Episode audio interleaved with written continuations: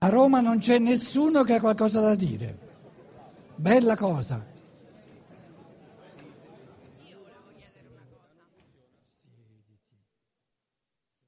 Parla forte forte. Questa libertà no, bisogna, bisogna lasciarla esprimere anche ai figli e in che misura? Devo ripetere la domanda? Questa libertà di cui parla, eh, ritengo sia giusto eh, lasciarla esprimere anche ai figli, però mi chiedo quando e in che misura bisogna agire sulla vita di questi esseri che sono nelle nostre mani fino a un certo punto.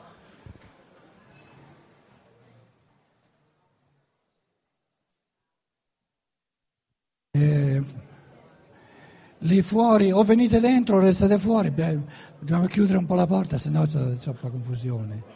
Um,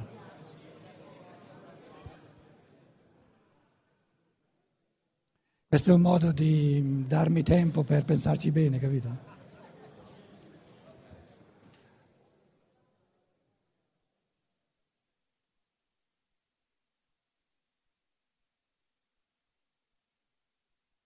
Allora, ci siamo?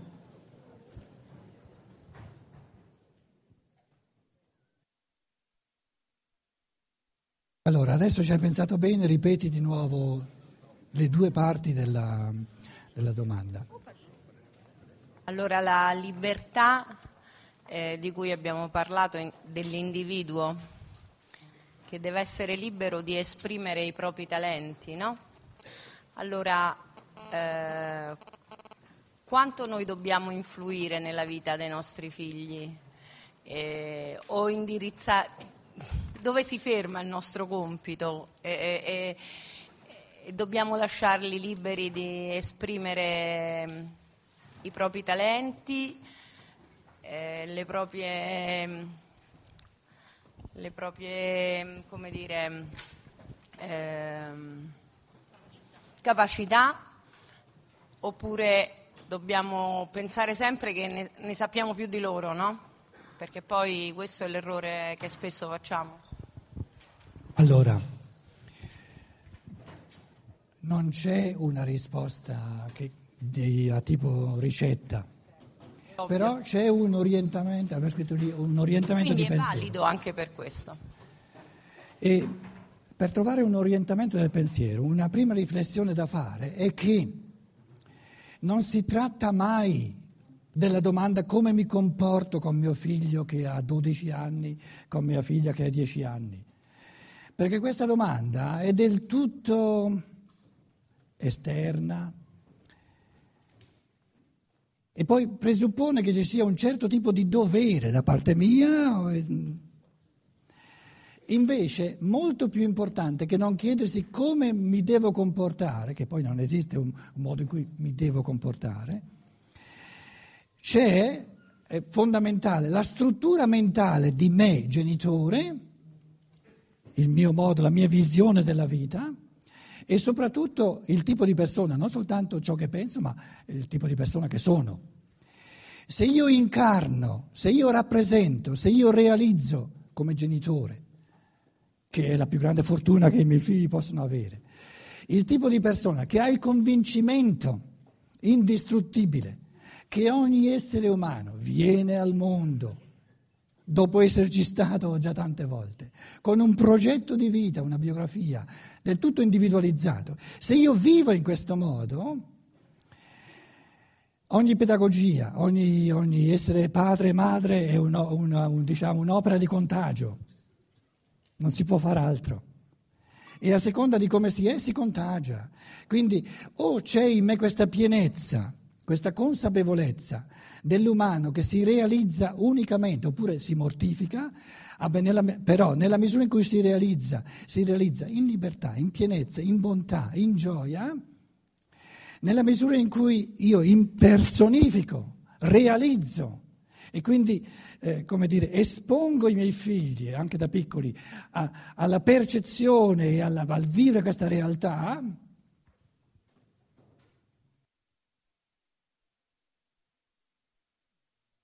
Dovesse succedere che mia figlia di 15 anni mi dice mamma che faccio? Dai, ce lo siamo detti tante volte che ogni essere umano ha dentro di sé tutto ciò di cui ha bisogno per sapere cosa. Datti tempo. Ma adesso i miei amici eh, prendono delle droghe. adesso non sei, non sei più così piccolina, abbiamo già detto un paio di volte che ci sono delle cose, delle azioni, che se uno le compie rovinano la libertà. Perché se tu ti rovini il corpo, poi uh, la tua libertà viene enormemente diminuita.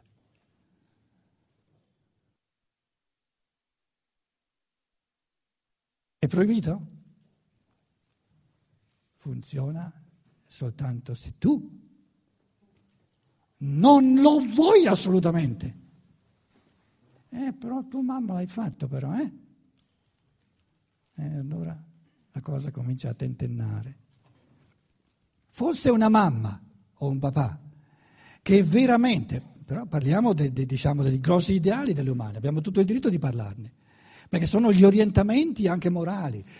Se, se ha avuto la fortuna di avere un papà una mamma che veramente sempre, no, da sempre, tutto ciò che, diciamo, soprattutto quando è evidente, che mortifica la libertà individuale, proprio non l'hanno mai voluto, mai compiuto, il figlio lo sa che non lo vuole. Non lo vuole.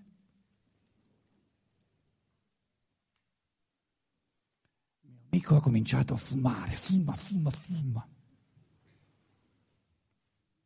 Papà, tu che ne pensi? Io mi sono detto, allora l'amico ha 18 anni, lui ha 17 anni, ma se uno poi a forza di fumare diventa dipendente non è più libero? Mm. Mm. Non sia mai che fumare, fumare, fumare rende un pochino meno liberi? No, no, no, allora non lo voglio, non lo voglio. I problemi sono risolti.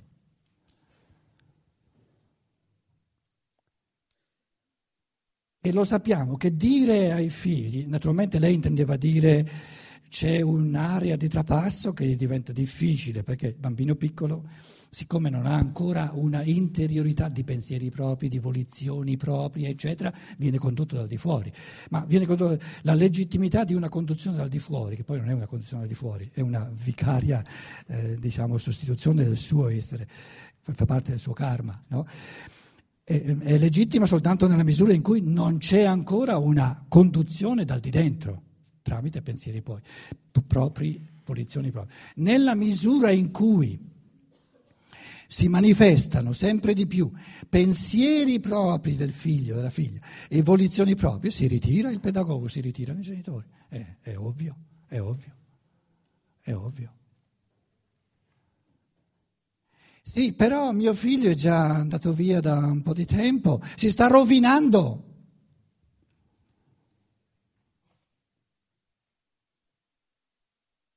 Tu non ti sei mai rovinato? Il materialismo è la forma più enorme di suicidio che io conosca. E conosco quasi soltanto adulti che sono materialisti pochi, poche eccezioni, tutti suicidi, tutta gente che si rovina dalla mattina alla sera, uccide il proprio spirito.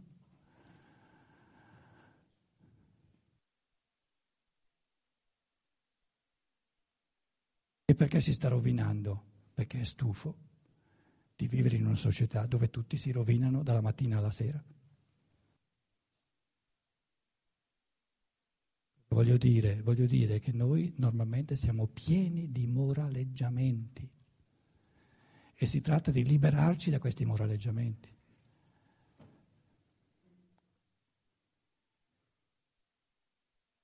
Un conforto perché mia figlia a 15 anni è da sola in Russia a studiare la danza classica, quindi... Faccia, faccia quello che vuole.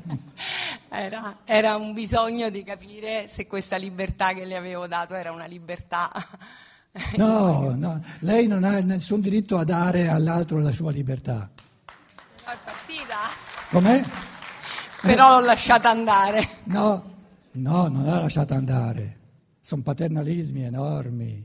Nessun essere umano può dare alla, all'altro la sua libertà come se lui ce l'avesse, è un'assurdità proprio assoluta.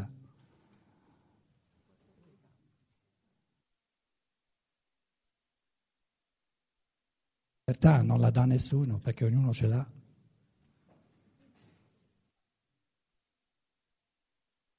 Nessuno può ricevere la libertà da un altro, la si può solo esprimere da di dentro.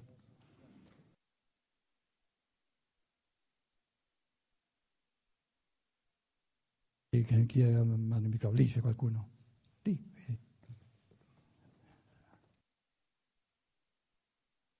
Ehm, scusi, volevo capire in questa visione steineriana dell'evoluzione umana, no? Dell'autorealizzazione come processo. Lei mi ha fatto subito una visione steineriana. va bene, va bene, va bene. Eh, che ehm, che significato ha la malattia? È da considerare come qualcosa che abbiamo liberamente scelto prima di venire no? in questa vita, prima di incarnarci, oppure è un intoppo nella nostra evoluzione perché magari non stiamo andando nella direzione per la quale eravamo venuti al mondo? Punto di domanda. Allora, se sono fuori strada mi corregga, eh? perché la domanda è complessa che lei sta facendo. Una malattia eh, vuol dire che tu nel tuo karma devi aver fatto l'altra volta nell'altra vita qualcosa di bruttino, adesso te la sei meritata. La botta.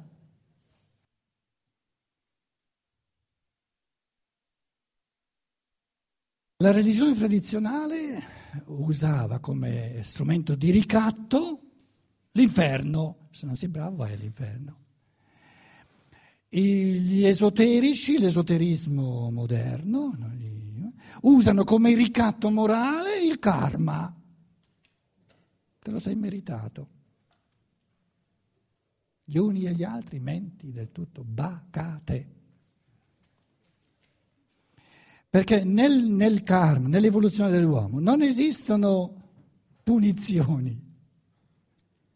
L'amore conosce punizioni? Vuole soltanto la pienezza del bambino. Del... Allora, essere uomini, adesso io parlo a ruota libera, poi voi mi correggete, eccetera, no? E quando, quando contraddite, io non è, che, non è, che, ve le rendo facili le cose, se no non, non andiamo avanti col pensiero eh, Socrate nei dialoghi di Platone, insomma, capito, eh, discutevano la, la, regola del gioco era che discutendo il pensiero si affina sempre di più. Questo è il senso di ciò che stiamo facendo. Allora, Degno dell'uomo è di mettergli a disposizione tutti i millenni dell'evoluzione, dare ad ognuno la possibilità di incarnarsi come greco, come persiano, come, come tedesco, come italiano, come eccetera, le, tutti i registri dell'umano, viverli in proprio in modo da realizzare, però ognuno in un modo del tutto diverso, l'umano. Quindi già il pensiero che che la divinità, che dovrebbe essere piena di bontà e di amore per l'uomo, chiama gli uomini, che, che, dovesse dare a ogni spirito umano soltanto una volta sulla terra, se tutto va bene, 80-90 anni, se, se, tutto va male, muore già giovane, questo non è, non è, non è amore divino, è tirchieria divina. Allora, partiamo dal presupposto che ogni essere umano, la, la, la, l'amore divino gli dà la possibilità, a tutti noi, l'uguaglianza umana sta nel fatto che tutti siamo partiti dall'inizio e tutti finiamo alla fine. E dall'inizio alla fine dell'evoluzione sulla Terra, perché poi ci sono le evoluzioni prima e anche dopo, la cosa è molto, molto complessa, è, è, molto insomma, micidiale. In, in, tutta questa, in tutta questa evoluzione in cui tutti siamo dentro, chi di noi può dire Oggi ho realizzato tutto l'umano, tutti i pensieri, tutti i sentimenti, tutte le azioni, ho, ho realizzato tutto ciò che mi sarebbe stato possibile. No! Essere umani significa omettere, no? Un essere umano perfetto sarebbe insopportabile. Dove lo mettiamo? Lo mettiamo con gli angeli magari, ma non con gli esseri umani. Quindi la perfezione specifica dell'umano è di essere in cammino. Adesso io tiro, tiro le somme di una vita passata e dico, ah, l'altra volta ho realizzato questo, quest'altro, quest'altro, ho perso colpi qui, ho perso colpi là, tutti perdiamo colpi, non fa niente, contro, importanti sono i colpi non persi.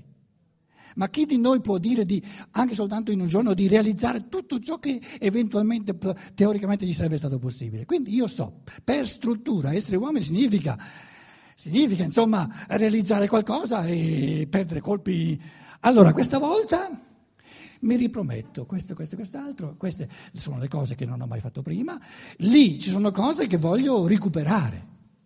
Quindi in ogni biografia, in ogni progetto ci sono un sacco di cose di recupero, fa parte dell'umano. L'altra volta sono stato un po' pigro eh, in questo campo, questa volta voglio recuperare. In campo di malattie, una malattia, ci sono due tipi di malattie, quelle giuste e quelle sbagliate. Quelle giuste sono quelle prima di nascere, scelte, volute, amate, desiderate.